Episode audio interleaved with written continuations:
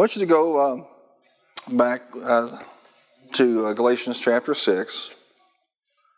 And what I want to talk to you tonight are four hindrances uh, to your harvest. And uh, how many of you have sown, you want to see the harvest? Amen. Can I see more enthusiasm than that? If you have sown, you want to see a harvest. I don't care if you're a backyard, you know, gardener or if you're a commercial farmer or whatever the application is, you sow something, you want to see a harvest in your life. Scripture says in Galatians uh, chapter 6, I'm going to read this again from J.B. Phillips, uh, verse 7 through 9. Don't be under any illusion. You cannot make a fool of God. A man's harvest in life will depend entirely on what he sows. If he sows for his own lower nature, his harvest will be the decay and death of his own nature. But if he sows for the Spirit, he will reap the harvest of everlasting life by that Spirit. Let us not grow tired of doing good, for unless we throw in our hand, the ultimate harvest is assured. Can you believe that tonight? The Amplified says, For whatever a man sows, that and that only is what he will reap. So we know from 2 Corinthians that we should be abounding in faith, utterance, knowledge, diligence, and love, but also abound in this grace called giving, Acts 20, verse 25 tells us it's more blessed to do what? To give than to receive, because it is a double blessing the blessing of making a difference, but also the blessing of seeing the harvest come in on top of that. So we've learned that if we harvest, uh, if we sow, we'll harvest if we plant. Amen? Say it with me if I plant, if I plant. What, I plant. after I plant, more than I plant, and how I plant. I cannot be a bummed out giver. I can't be an unhappy giver. I have to be what? A cheerful giver. And we understood from last week that what we do is we plant in love and we plant in obedience and we plant in cheerfulness and generosity and expectation and we plant in unity. There's no stopping the body of Christ if the body of Christ gets this revelation. God has everything we need to do everything we're assigned to do. But the more unified we are, we know we're not talking about just in beliefs, we're talking about in functional unity, everybody working together, which means everybody tithing, everybody giving, everybody excelling in that grace of giving. You can see what a difference that will make. It's not on one or two people to do it. It's everybody just doing what the Word of God says. That's the tithe, and then doing what the Holy Spirit tells us to do on top of the tithe. Let me try that one more time. The tithe is told us by the Word of God. Amen? It's clear. Couldn't be more clear. And if you keep on wrestling with that, this is where you will stay.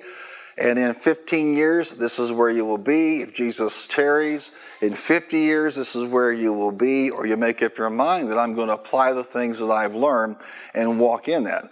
Uh, the word does not tell you specifically what to sow on top of the tithe. That's the job of whom?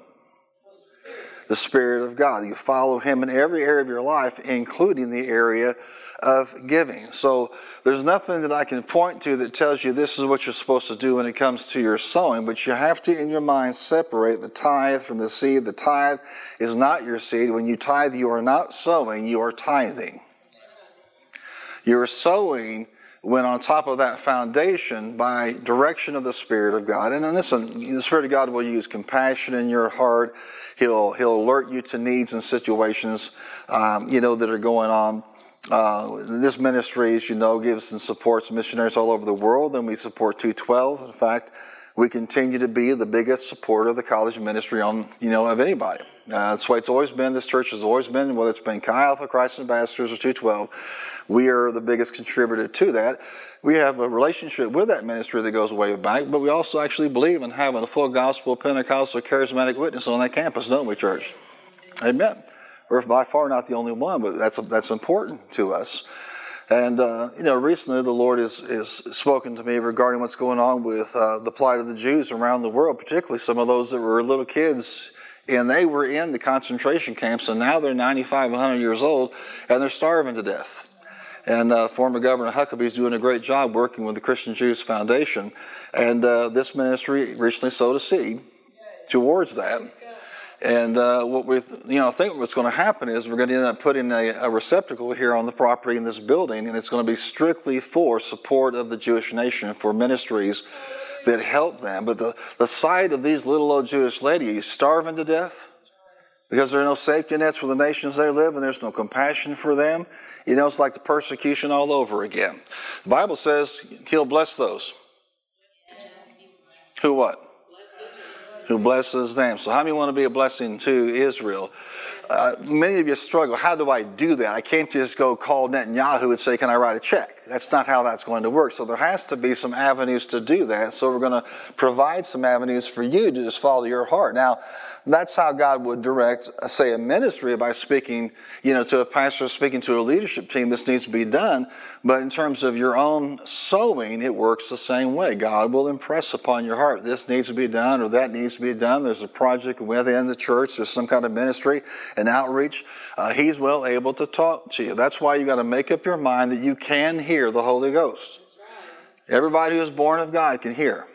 Not everybody listens but everybody can hear.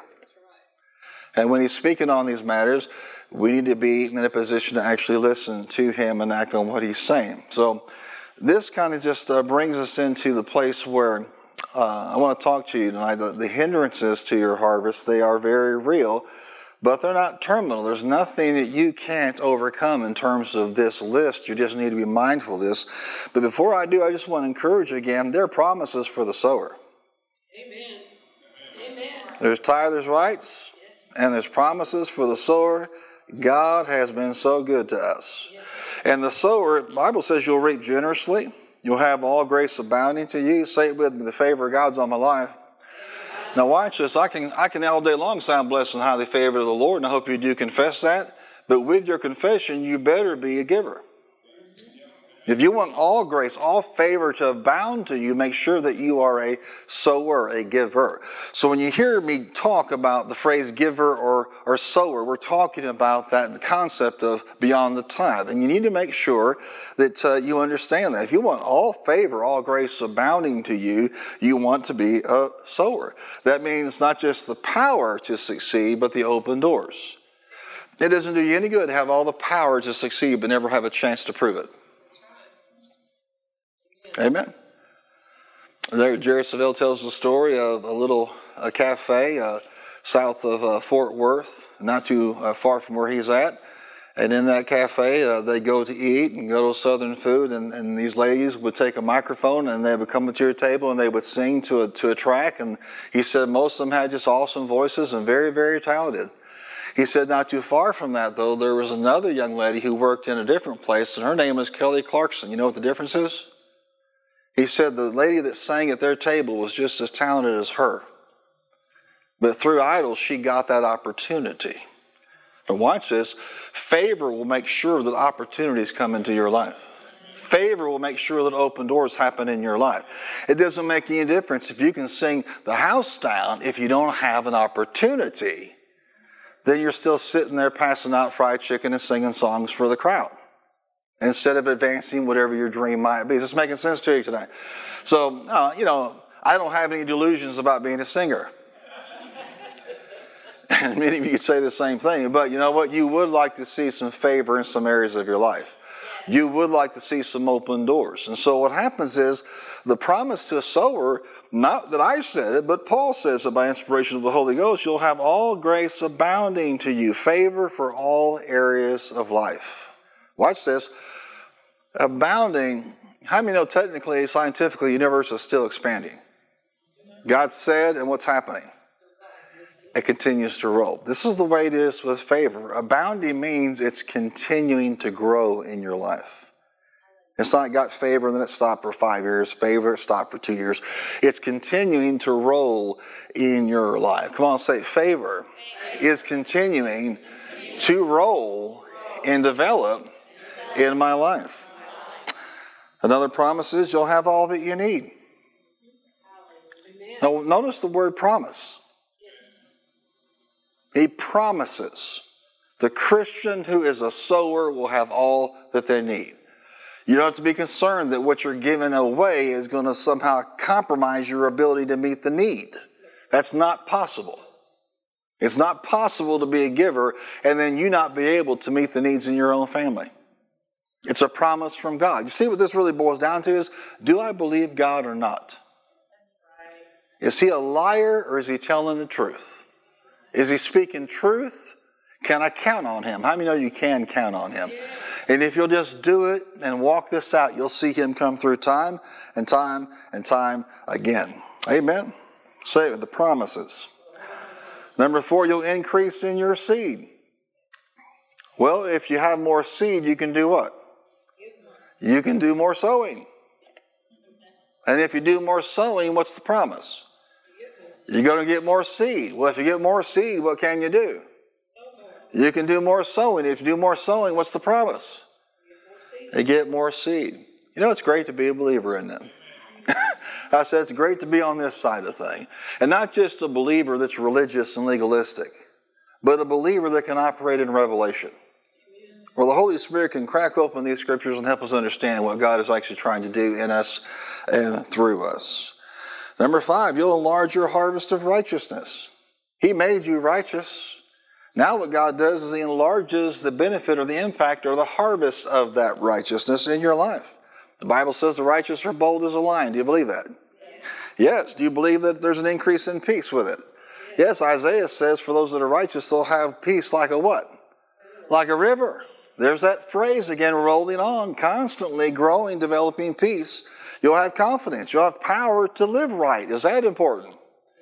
a harvest of your righteousness. Another harvest is godly influence on others, specifically to lead them to Christ, but also help to disciple them for the glory of God. Your harvest of righteousness because you're a giver.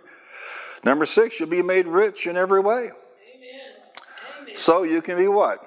Generous on every occasion. Now, this is a situation where you either believe the Word of God or you don't. Amen. Let me try that again. You will be made what? Rich. rich. Notice it didn't say you will go out and try to be rich.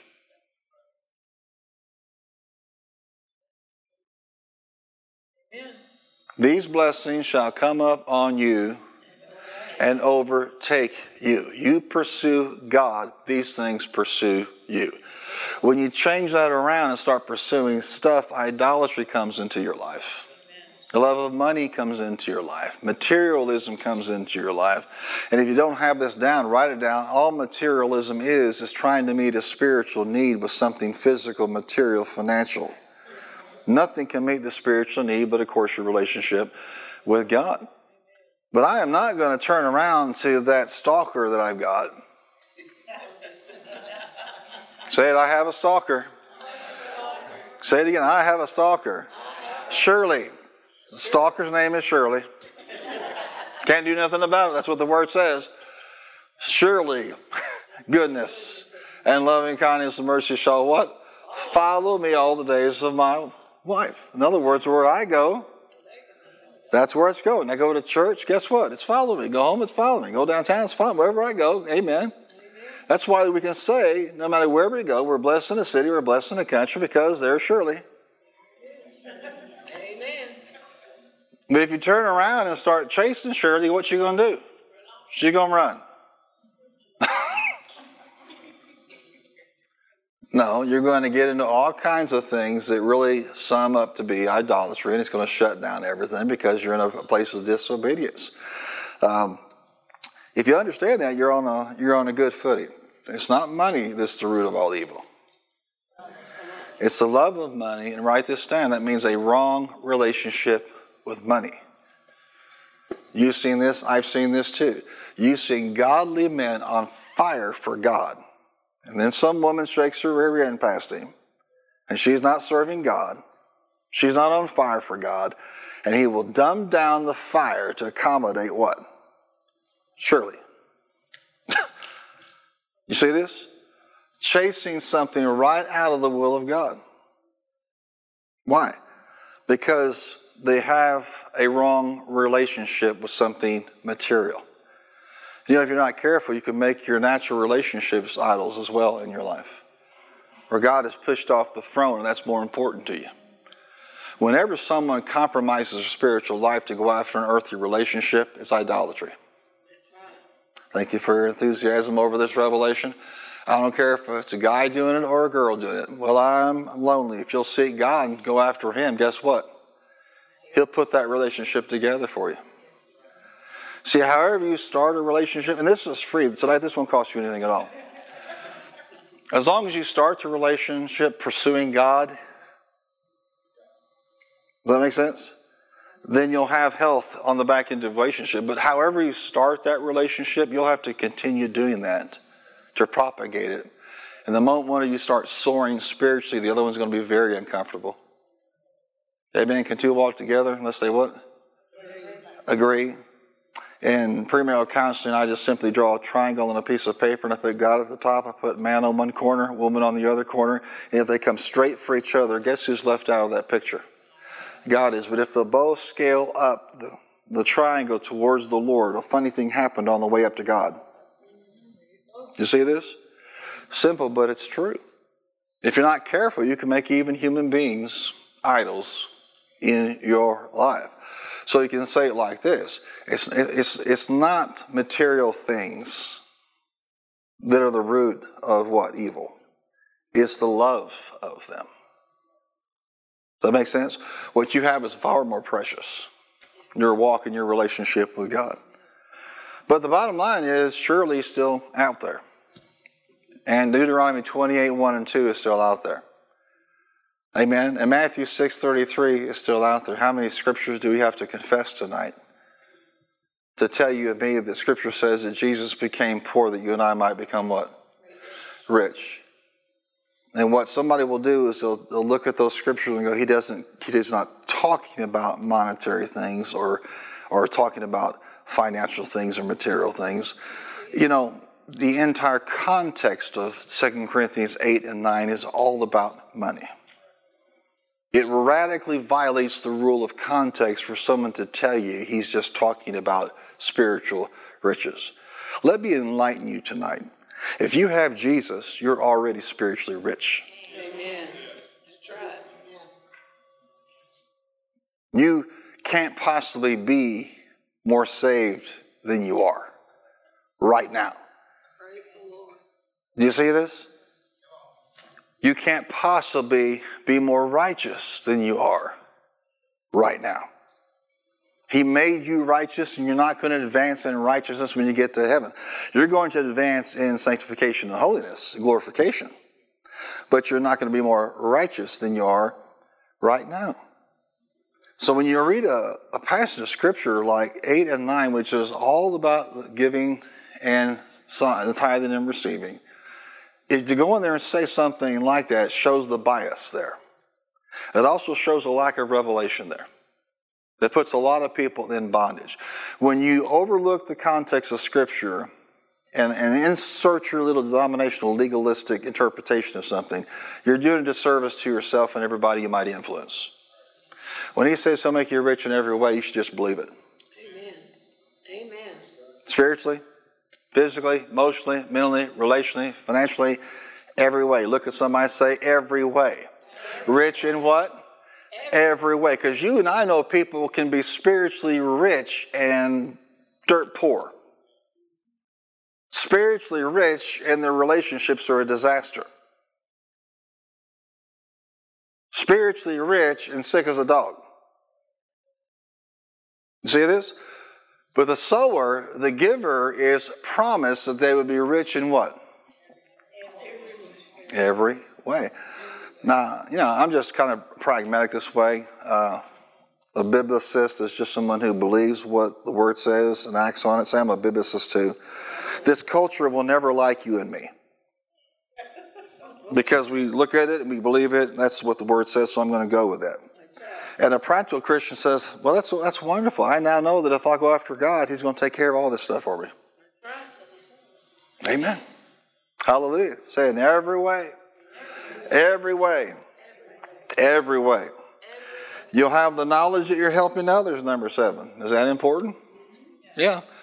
If you realize that you've been giving in this church and now some of your tithe and some of your seed is now helping little widows in former Soviet republics that are Jews that need our help. I don't know about you, but that, that, that just lightens my spirit. Amen. If you had any idea the benefit derived out there throughout the world by churches just like this one, just doing what God tells them to do. Amen. Glory to God. Number eight, you'll get people to praise God. Somewhere there's a little old lady who was eight years old in a concentration camp and she's alive. And here in a couple weeks, she'll be praising God because of resources given by saints around the world to make sure that she had the basic necessities of life. She's going to praise God because somebody gave. I don't ever think it's a bad thing for us to what? Inspire people to praise God because of His goodness in us and through us. It's a good thing. And number nine, you'll reap a harvest of prayer from others. How many could use prayer? Amen. Raise your hand. Say, I could use prayer. Sometimes you may feel like nobody's praying for you. Maybe they are, maybe they're not. How many you know? You always know that Jesus is doing it. Amen. Say it with me. Jesus is always praying for me. Look at somebody saying you need it too. Bless God. Yes, you do. You need Him praying for you. Amen. Well, let's talk about these hindrances tonight. Let's get into this at least a little bit. Write this down. A hindrance is just something that provides resistance. Something that provides resistance or a delay or obstruction to something or someone. Let me say it again. A hindrance is just something that provides resistance or delay or obstruction to something or someone. And uh, I don't know about you, but I don't want my harvest delayed, resisted, or obstructed. Let's put it this way I don't want to be the reason my harvest is delayed or obstructed or resisted. We know the devil's not jumping up and down, right? We know there's faith. We know there's endurance. We know there's patience. We know that these things enter into the walk of faith. And if we don't give by faith and stand by faith and harvest by faith, we're not going to. But you and I should not be the source of our own delay. Amen. Amen. So keep that in mind as we go through this. Number one is lack of seed. You simply must have seed. And my contention is that we always have more than we realize. But too often our seed is squandered on that which is not fruitful. When this becomes a passion to you, then you organize your life and your expenses based on not zeroing out everything, but making sure that you have seed to sow. Now, again, until you have the, the not the, the tithe commitment, but the revelation of the tithe, this is just gibberish to you at this point. Because at that point, this is not going to work for you. There's nothing I can say that can change that other than the mercy and the grace of God. And how many know He is merciful to us? But there's an awful lot of us that are held back, you know, not because God's not merciful, but because we're not lining up with His precepts and His principles. Um, God is a, a, God of spiritual justice, which means He'll see that there's recompense for those that violate His word, but He'll make sure there's recompense for those that line up with His word. We have to line up with His word. And so, what we need to make sure is that we're tithing. That's the foundation. But now, when it comes to our seed, we want to make sure that we don't squander it or do what a lot of people do is eat their seed. Smartest thing you can do, for example, with a, with a stimulus check is make sure you tithe on it. Amen. Let me just try that one more time. You should tithe on it. Then you should sow on it. Amen. Then you should save some. I'm losing you over such a simple thing tonight. Let me try that again. Tithe on it. Sow on it. Now, the tithe is prescribed by Scripture, so there's no debate and there's no confusion there. If some of you are having a hard time with that, a $1,400 stimulus check works out to be a $140 tithe. Thank you for your enthusiasm over this bouncing ball instruction today. I can't tell you what the sow's supposed to be, but he can. But when you have somebody hand you seed, your first thought should not be, how can I spend it fast enough? The mindset of a sower works differently. How can I sow into the kingdom of God? Because if I sow it, I'm going to produce a harvest off of this rather than just get rid of it and it's gone. Now, I tithe, tither's rights. But how do you want tither's rights and sower's promises? Yes. If they're both available, then why not take advantage of both of them? So what I'm going to do is I'm going to sow. And you know what, you can you can seek God about that, and He can certainly speak to you. And you should act on that. But you'd be amazed how many Christians won't even give a tithe of thought or seed time and harvest of thought because it's not something that really is, is, taught around the country. It's not something that's understood, or it's misappropriated, or it's an abused principle scripture. Um, the people don't teach it, um, you know, with integrity, whatever the case may be. But I'm just simply giving you this as an illustration. If you're an American adult and you make less than 75,000 75, or less as a single or less than $150,000 adjusted gross income, that's not total income, it's adjusted. And as a couple, you're going to get a stimulus. which means everybody in this country has some seed. Amen. I'm preaching a whole lot better than you're shouting. Say it with me. We got seed. Well, that's a wonderful thing. There are times in life where it seems like we don't have seed. There's maybe some pressure there. But even then, we can make sure that we, you know, conduct ourselves so that we have seed to sow. Ephesians 4.28 tells us, he that steals must steal no more, but he must, he must work with his hands so he'll have what? Something that he can share with others. What Paul is saying is through his job now he has seed in his life. You and I have to retrain our thinking that the job is primarily your seed bag, not your expense bag. An adjustment in that. You say, You're right, Pastor. My brain's smoking right now. I'm about to go tilt like an old pinball machine. There's an adjustment there. According to Paul, it's your seed bag. You don't, you don't do something unscrupulous. You don't do something, you know, that lacks integrity. You don't have to mess with people or con people or rip people off. No, you do something useful, honorable. But what is that? That is seed so that you can actually share. You can actually do something with that. Now, yes, you have real expenses and obligations, and you should make sure that you take care of those things. That's part of your Christian witness. But you should change your thinking that the tithe is resolved in your heart. Say with me, the tithe is resolved. Now, some of you will have so much peace if you just put that down and settle it forever. Can I have a better amen than that? Just settle it and stop going back and forth and battling it. Amen. If you're a wife that's holding out, repent. If you're a husband that's holding out, repent. If you're not married, repent. Settle it. And re- renew your mind of the fact that, that when you're when you're looking at a check or you're looking at a direct deposit, whatever it is, that that is seed. It, it, causes you to be conscious of God talking to you or the ability to speak to you about. Now, it doesn't mean He's going to do it every single time you have a check in your hand, but you get into the habit of knowing how He talks to you. And there comes a day where He just tells you to do something. You're like, That's, I'm so honored you would come to me and ask me to do that.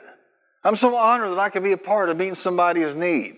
I'm so honored that I can take that seed and bless somebody else with it. That's the way we're supposed to be. But if there's no seed in the ground,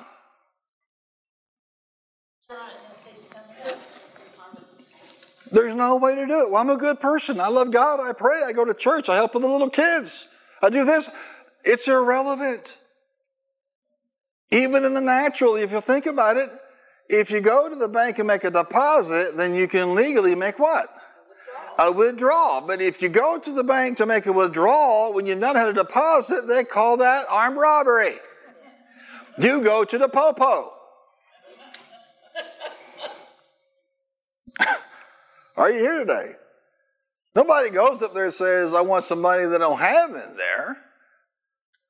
It doesn't work that way, even in the natural, does it, church? If I don't have any seed in the ground, I can't expect a harvest. So, what does a, a, a, sower conscious, a giver conscious, a seed conscious Christian do? They make sure they have seed in the ground all the time. Come on, say it all the time. All the time. All the time. God, what would you have me do? Amen. God, what are you saying to me right now? Yes, there's expenses. There always are. Yes, there's got I got this to do, God, and I got that to do, and I know that you'll take care of every need. Do you know that if you will be seated and sower conscious, you're going to have to worry about your needs being met because one of the promises to a sower is that what? All their needs will be met, and they'll have seed to sow. It's an exciting lifestyle. Amen. Say it with me. It's exciting to be a sower. Going back to Ecclesiastes 11, I just want to read this one verse to you. Verse, uh, verse 4 Whoever watches the wind will not plant, whoever looks at the clouds will not reap. Whoever watches the wind will not plant. Means that somebody is a fair weathered giver or sower. If everything's in order, everything is perfect, lots of surplus, and no problems, no pressure, no issues, then I'll think about planting in the ground. That means now that circumstances have become your Lord. Remember, Jesus is Lord. The Holy Spirit should be directing what you do. So the weather shouldn't affect my decisions at all. Circumstances are not the basis of that. Amen. It's important you see this. If you want seed, you want harvest coming in, in every way you have to sow. And make sure you always, say it with me, always have seed in the ground. Hallelujah. That's why I'm excited, you know. Um, you know, and first thing I wanted to do when I saw a, a stimulus hit an account, you know what I want to do? I want to sow. And I'm telling you, and I'm not doing this because the Bible is very, very plain about this. Don't let your right hand do it, know what your left hand is doing. I'm not telling you about the details of what I did. I'm just saying this as an illustration. As soon as I saw this, I thought, yes, Here's a chance to be a sower again. That's what we're talking about cheerfulness, glee, enthusiasm over being able to be the sower and the giver. Because, one, I know that God's going to do great things. Amen. It's going to be a blessing to people, but I also know there'll be harvest coming 30, 60, 100, and maybe sometime I'll teach about the thousandfold. Anybody interested in that?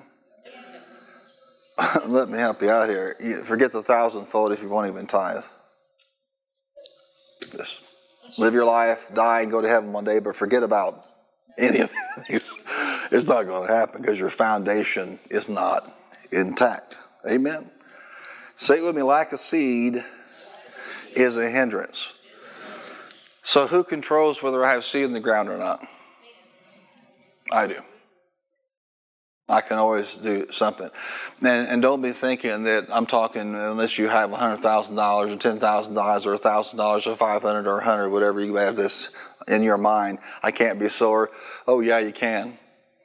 I know people in this church and other places will pop $5 bill and offering they'll put on their specifically offering. That is their seed, that's not their tithe. And they'll be diligent. Other people do based on what God instructs them to do. So don't get in your head. We're talking about, you know, selling everything like the rich young ruler was told to do. That was his specific instruction for his specific ministry. Jesus had to get rid of that idol in his life so he could use him. That's not what he's telling you to do. But I can tell you, it's not about you waiting until I have the really, really big, big thing to offer as a, as a seed. I don't know if I'm doing you any good or not, but I'm always doing myself good when I talk about these things because faith comes by hearing hearing by the word of God. You know, but the key is if, if you'll do the five or the ten when he tells you, you'll do the larger amounts when you are instructed to do it. You won't listen to him about the small, you won't listen to him about what? You've been faithful with little. You'll be faithful a lot. If you've been faithless with little, amen. So I need it. I need seed. Number two is lack of will. Lack of will. Go over to Isaiah chapter 1.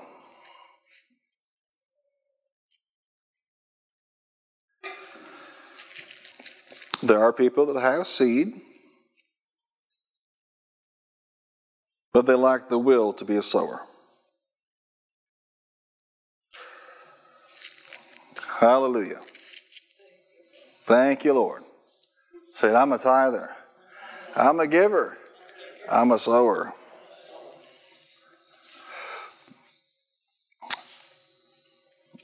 Verse 19 if you are willing and obedient, you will eat from the best of the land. The phrase the best of the land or the fat of the land, what is that? That's a harvest term. This scripture is specifically tied to the concept of harvesting. If you're willing and obedient, you're going to eat the fat of the land. You are going to have the ability to see good harvests in your life if you're willing and obedient. Now, some people do obey, but they do it grudgingly. Amen. They do it with an attitude. They do it with a huff and a puff. They do it with some sense of entitlement. They do it with a sense of superiority. They do it with the wrong mentality. Anytime you do it outside of the love of God, you're in trouble. Do you see this? They, they do it. They're obedient. But the scripture is telling us there's a connection point here to having that good harvest, that fat land. It requires that we are willing and obedient. Now, watch this. Some people have a willing heart. They just never get around to doing what God's told them to do. But if you can get a hold of a heart that is willing and does it, and not just for a day or two. I was a tither and a sower for three weeks and nothing happened. How long were you not one? moving right along. Huh? But if you are willing of a heart, cheerful, right? Quick to do it, generous, you're willing and you're obedient, consistently willing, write this down, consistently willing and consistently obedient. Not pie in the sky, one time shot, one and done, consistently this way. You're going to eat the fat of the ground. You're going to have good harvests. So seed's great. But seed is, is sown for the intent of harvest, for the intent of reaping. And what we do is we are going to reap uh, uh, the fat of the land, the good of the land, if we are willing and what? And obedient. Now, the first step of that, of course, is to be that way when it comes to tithing, but you've got that foundation. Say, I have that foundation. And now it's when, when God speaks, you get used to hearing his voice and you have a willing heart and an obedient heart. You can't imagine how much that blesses him. That he has an agent that he can call upon any time to do what needs to be done.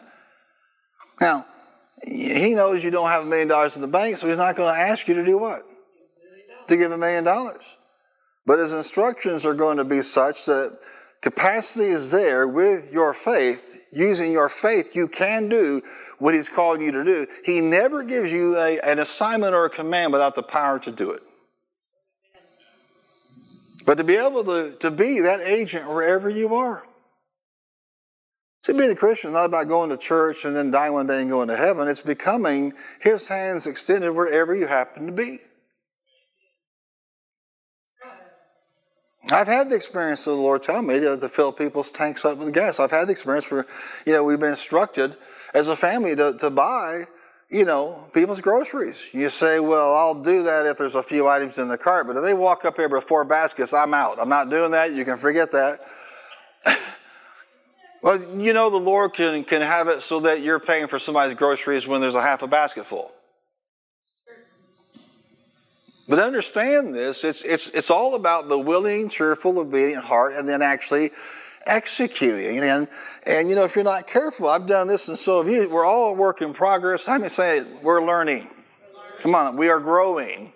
We are developing.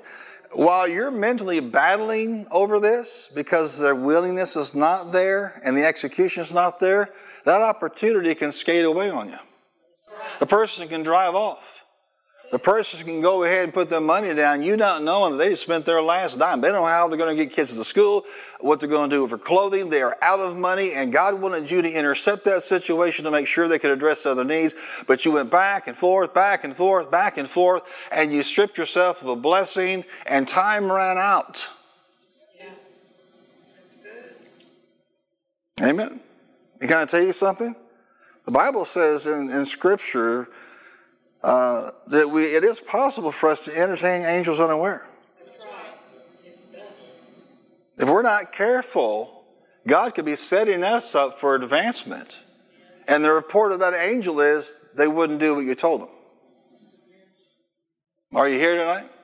It's a big deal to God. It's going to become even more of a big deal as we progress. Those that are born again, New Testament, Word of Faith, born again, Spirit filled, tongue talking people, we have a, a, a big responsibility in this area. To whom much is given, much is required. How many know if you're saved, you can hear from God? But if you're spirit filled, your ears have been fine tuned Yes. To discern, to hear, to operate. To whom much is given, much is required. And I tell you, that's why all over the world you will find out that the greatest sowers around happen to be spirit filled people.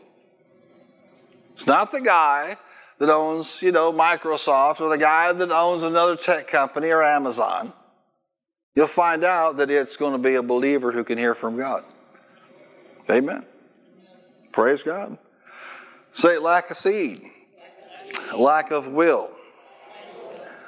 This scripture is directly referencing the impact of willing and obedient on our harvest. God, where's my harvest? Are we willing and are we obedient? We got to make sure that's the case for you and for me. Say it, I am willing and I am obedient. I am ready. You speak to me and I will do it. Hallelujah.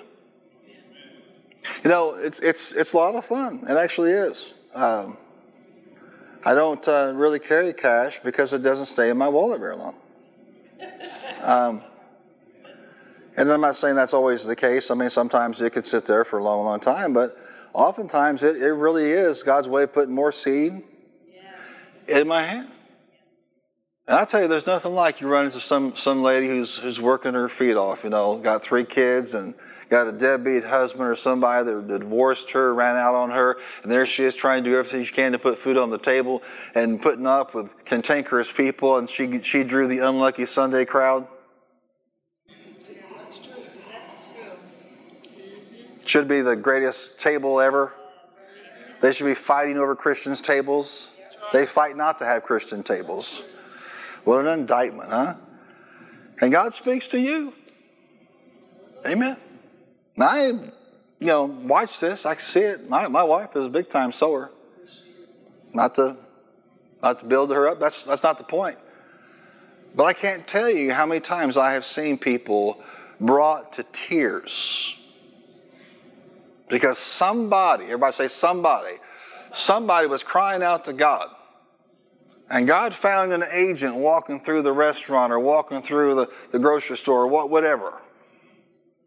And God was able to say to the agent, I'm receiving a, a prayer request and I need you. We're looking for the angels with wings and we're supposed to be his angels, amen. We're made in his image. We're a higher order of species. Right. And to be able at that moment in time to be willing and obedient.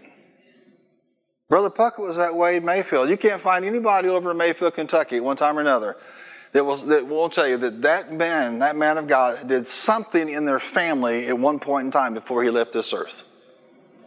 What was he doing? Sewing. Kelly and I, I was a I was first semester in graduate school and seminary. We Remember that little apartment, and one day we get a knock on the door one afternoon. It's Brother Puckett with four or five boxes of groceries.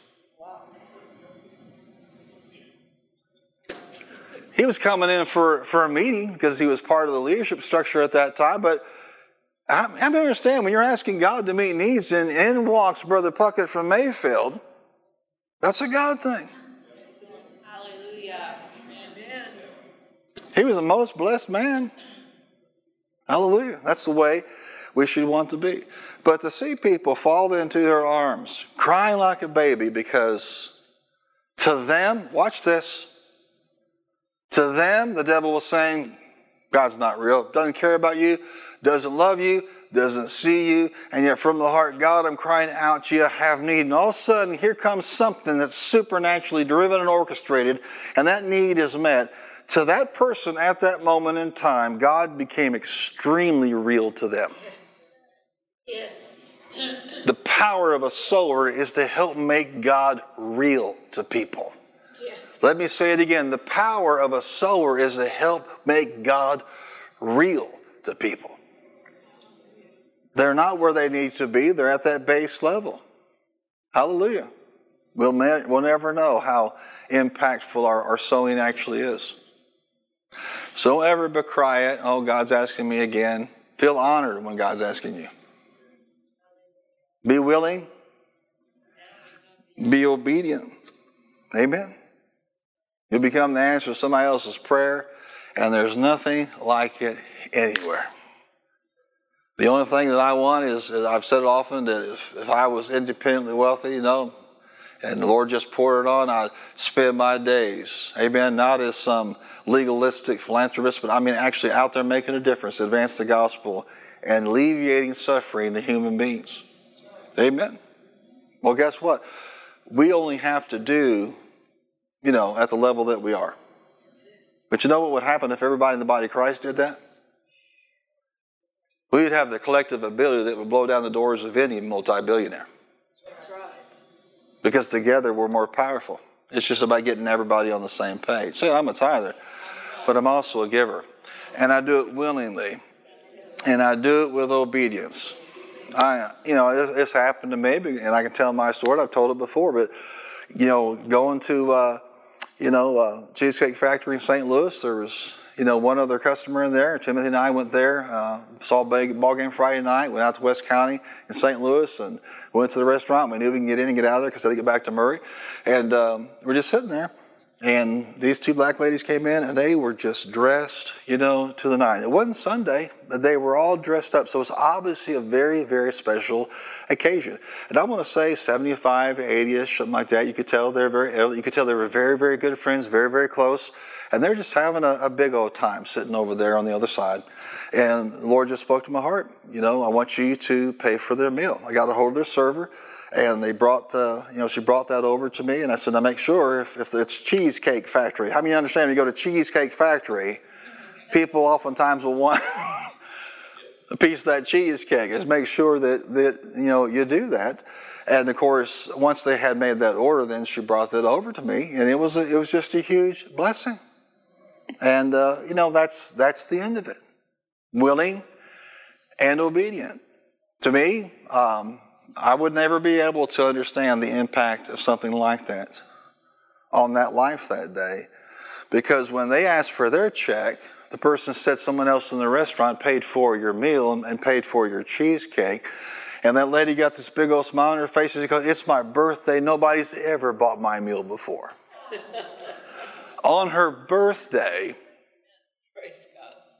everybody say, The Lord. The devil did not tell me to buy her meal. Flesh didn't say, let's go buy somebody's meal at Cheesecake Factory. And if we're honest, we got to get to the place where we stop lying to ourselves when He does talk to us. That's. That's a mixed signal there. That's something wrong there. but I, I believe it did bless her. It was a witness to her friend, but it was her birthday. She's all dressed up You'll celebrate her birthday with a good friend and the Lord. Everybody say the Lord. The Lord shows up and takes care of her meal. What do you mean the Lord? You did it. No, He gave it to me. We're stewards. That's what givers and sowers are. We're stewards. We're not the owners. That's right. It passes through. It blessed her, but can you tell that it blessed me? It's like the Lord coming down, kissing her on the face, and saying, Happy birthday. How can that not be a blessing to you? Yes. Amen. And the stories rack up. Hallelujah. And that's what you want to do. Not look at you, not look at me, but just as a teachable moment to actually get excited about this stuff. Where so many Christians are misers and chintzy and, and they're, they're, they're miserable and they're belligerent and they're they're unwillful. They just do it because they feel like they have to. You know, there's there's no anointing in that. Are you here? Let me uh, let me move on with you tonight. Are you receiving this tonight? Number three is lack of faith. We must believe and see time and harvest, and we must sow in faith. Any seed not sown in faith, believing God, is not a seed. It must be accompanied with believing God, which means there should be lots of speaking the word over the seed, what we're believing God for, lots of praise and thanksgiving to God, and there must be expectation. Remember this scripture in Hebrews 11 1. Now, faith is being sure of what? Of what we hope for and certain of what we do not see. I've got to believe that my seed is meeting a need and it's also coming back in terms of a harvest. Amen. Say with me harvesting, reaping is part of the process. Which means things like fear cannot be present. Okay, I'm gonna I'm gonna tithe and I'm gonna give a you know, an offering on top of that, a seed with some of that stimulus money, but oh, I'm afraid I'm not going to be able to make it because it's been a hard way to go. That can't be there. Fear tolerated, Brother Copeland received from God. Fear tolerated is fear contaminated. And you can't have that happening in your giving. Watch this. You can tell that you're giving in faith when joy bubbles up when you give. Come on, say it. Joy. Joy. Say it again. Joy. When joy is absent, faith is absent in your giving. Now you got a problem there with a, with a willingness issue. But, but joy is there when faith is present. Watch this. You should be over the moon exuberant when you sow a seed. That's what this means. Say exuberant. Exuberant means joyously unrestrained and enthusiastic. Come on, say it. Joyously unrestrained and enthusiastic. Be honest, does that describe our giving always? Joyless, amen, and completely without enthusiasm. That's the way a lot of people live. I know that I've got faith and I'm sowing in faith when I have that exuberance about me. Amen? You just get tickled at the thought of God using you. Amen? Come on, say, Lord, use me. Use me. Can you see why people like this are supernaturally increased? They're thrilled to be givers, not afraid. Watch this. What does faith do? How can you tell? Faith praises before the harvest comes. Faith praises before the harvest comes. There's no faith, you won't praise Him. It's just like dead to you. This is just something I did religiously. It's over. There's nothing coming from it. Blah, blah, blah. No, what we're going to do is we're going to praise Him in advance. Thank you, Lord, for the instruction. Thank you, Lord, for the seed. Thank you, Lord, for the opportunity to do this. Thank you, Lord, that it met a need. Thank you, Lord, somebody became, you know, somebody had a life right then where you became real. So then thank you, Lord, for the harvest that's coming. Thank you, Lord, your word is true. You have seed for the sower and bread for the eater. You're going to do something amazing in my life. I'm going to harvest off of this for years to come. In Jesus' name, I thank you for it. And praise does manifest the faith before anything actually happens. Anybody can praise God on harvest day. It takes no faith whatsoever to praise God after you see a harvest. It takes faith to praise Him before. Number two, faith proclaims before the harvest. You proclaim it's meeting a need. You proclaim harvest is coming. You proclaim Jesus said himself, given it what? Shall be given. Good measure, pressed down, shaken together, running over, shall men give into your bosom. We see the reciprocity there. Faith doesn't sit back and, well, we'll just see what happens. No, faith gets out there in the front and says, here's what the word says. And I'm proclaiming. The Bible says you shall decree a thing and it will happen. It shall come to pass. I'm decreeing this harvest in my life in Jesus' name. I sowed toward this particular thing. Now I am decreeing. I, I maybe invested in somebody's, you know, house to help save their house. I'm believing God for mine to be paid off. I'm believing God for supernatural intervention. Whatever it is, you're directing that faith with the words of your mouth based on the promises of God. Amen. And you're proclaiming. Faith proclaims before the harvest. Number three, faith prepares before the harvest you start acting like harvest is there. Whatever it is you're actually sowing for, you should prepare mentally, physically, emotionally, spiritually. This is reality in your life. Brother Jerry was told to prepare for an aircraft that was going to come into his ministry, and he didn't know when. He was just believing God for an aircraft because he couldn't get to all the meetings he was supposed to get to around the country without it. Uh, not every minister of the gospel needs one, just like every minister of the gospel doesn't need a building because that's not their ministry. A pastoral ministry, a teaching ministry, a church like this, we have to have some facilities to do what we're called to do.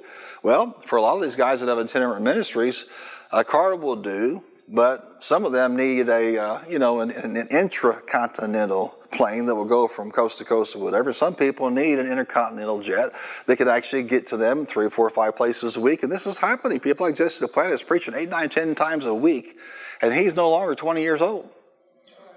Um, it takes faith to do it. And Lord told him to go out to Meacham Field in, in Fort Worth and actually rent a hangar. You know the first question they ask you when you go to rent a hangar? What kind of plane do you have? Well, I don't know, but God told me I'm going to have one. and the guy's just looking at him like he's crazy.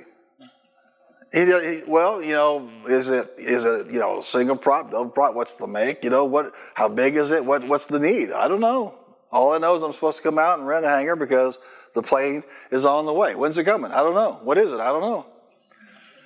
It sounds crazy, doesn't it? But faith prepares what?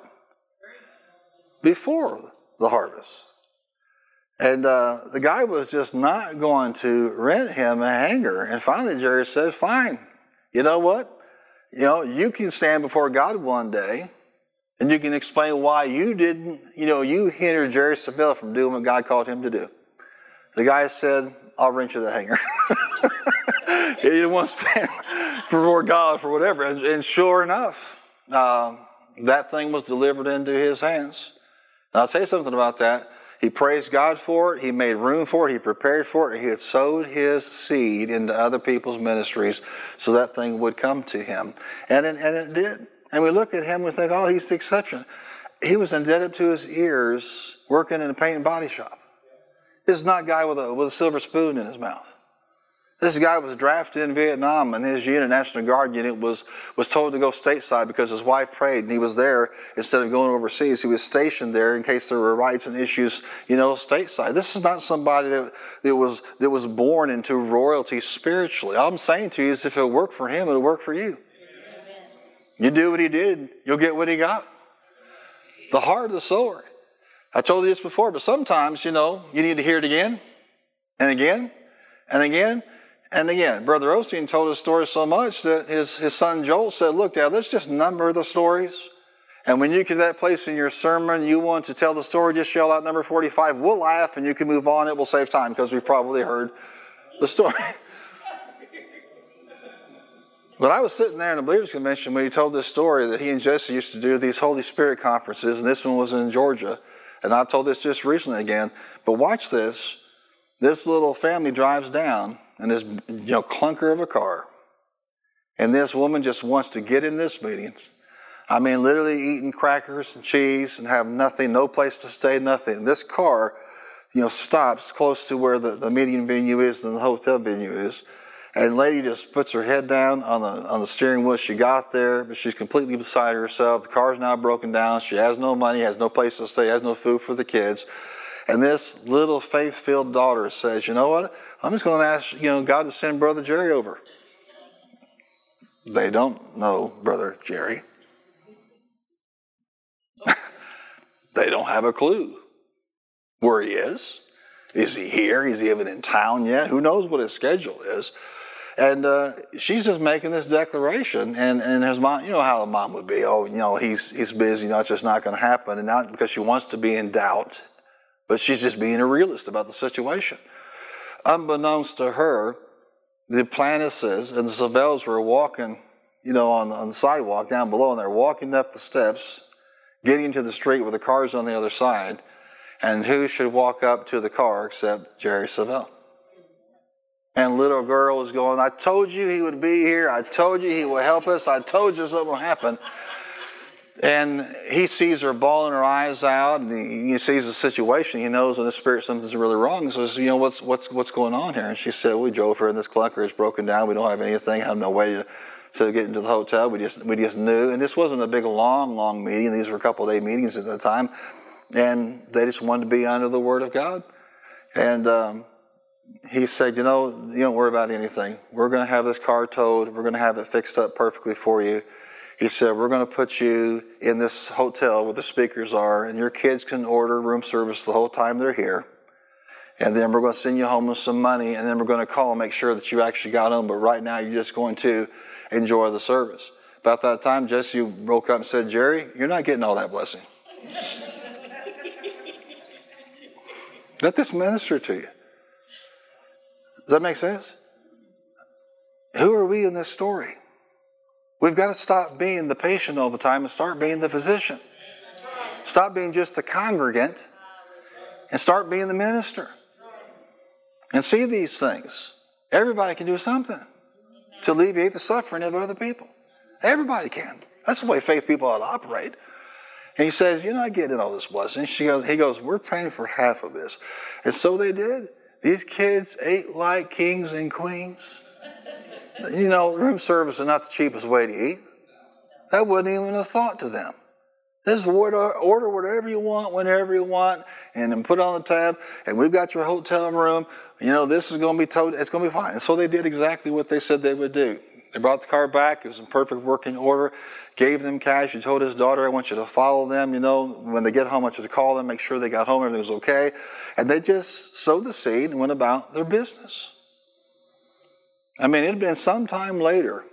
Jerry was having a partners meeting in his headquarters in Crowley, Texas, and somebody slipped him a, a, card. He put in his Bible. He was in a hurry, so he, he had to get out quickly and forgot all about that card. And the gentleman that gave it to him, you know, I think was probably waiting to hear from him. And the next morning, he, he remembered. About six o'clock in the morning, there's this card in the Bible. And he opened up that card and he said, uh, Lord's told me to buy you a brand new Corvette. I want you to come over to Dallas and pick one out. And he was debating if he could go ahead and call the guy because it was so early. but he, he called him anyway, and the guy said, What took you so long? you know, normally when there's some good news like this, you know, but he calls him because he just slipped it away in his Bible. And he said, Well, I'll meet you over there. He goes, Yeah, you picked one out. He goes, But I think I've got the one that you'll want already picked out, but you go look. And he went there and uh, he went on the, the, the showroom floor and the very one that the man had picked out is the very one that he wanted. You know, filled up with gas, all ready to go, taxes and titles, everything. The guy just took care of everything. And, uh, and the guy goes, Well, Jerry, how are we going to get this home? He goes, I'm going to drive this. You're going to drive my car back to Fort Worth. That's how we're going to get it back over. There. and uh, he's driving, you know, 35 minutes between Dallas and Fort Worth, unless there's a bunch of traffic or construction. And he's just riding down the road. Watch, watch this. He said, Lord, uh, I didn't specifically ask you for this. Why did you give me this brand new Corvette? And he says, Son, do you remember that lady in the Holy Spirit conference in Atlanta? Not Atlanta, I think it was Augusta, and how you took care of her? He says, Son, I never forget a seed sown. This is your harvest on what you did for her and her vehicle and her family that day. He gets the car home. He calls Jesse. He goes, Jesse, did anything strange happen to you this week? He said, Yeah, somebody's bought me another brand new vehicle. and he said, Oh, you know why? He said, Yeah, he said, It was because of that woman. Well, you may not realize it or not, but some of you have little women like that in your past story and little kids in your story and things you've done. Don't you let the devil talk you out of forgetting about those things. And when God says that to you, This is a harvest off of your compassion. You just say, Thank you, Lord. And keep me sensitive and keep me compassionate. And can I tell you something? I believe that car is a blessing to him. He's a he's a Corvette enthusiast. That you know he's passionate about that stuff. T.L. Osborn used to say, you know, surround yourselves with things that you enjoy on this earth, and you'll always have peace about you. His wife was uh, big time in the flowers, and their property was just covered in all kinds of flower gardens. That's what she liked to do. With Jesse, it was it was cars and motorcycles, and that was his, his passion. Is to this day, a big garage filled with that stuff. But you know, I, I can tell you this and I don't have a personal relationship with him. I just respect his ministry. And he's the real deal. He, he'd always say things like this faith doesn't pretend it attacks. Immediately fell in love with his ministry, and I began to hear him in the early 90s say things so profound that we're not pretenders, are we? We're attackers. But I can tell you this um, he got far greater blessing out of watching that woman and her family being tended to for that meeting. Because you know, if that lady listened and applied that stuff to her life, I bet you she's not riding around in a junker anymore. Can you believe that? Amen.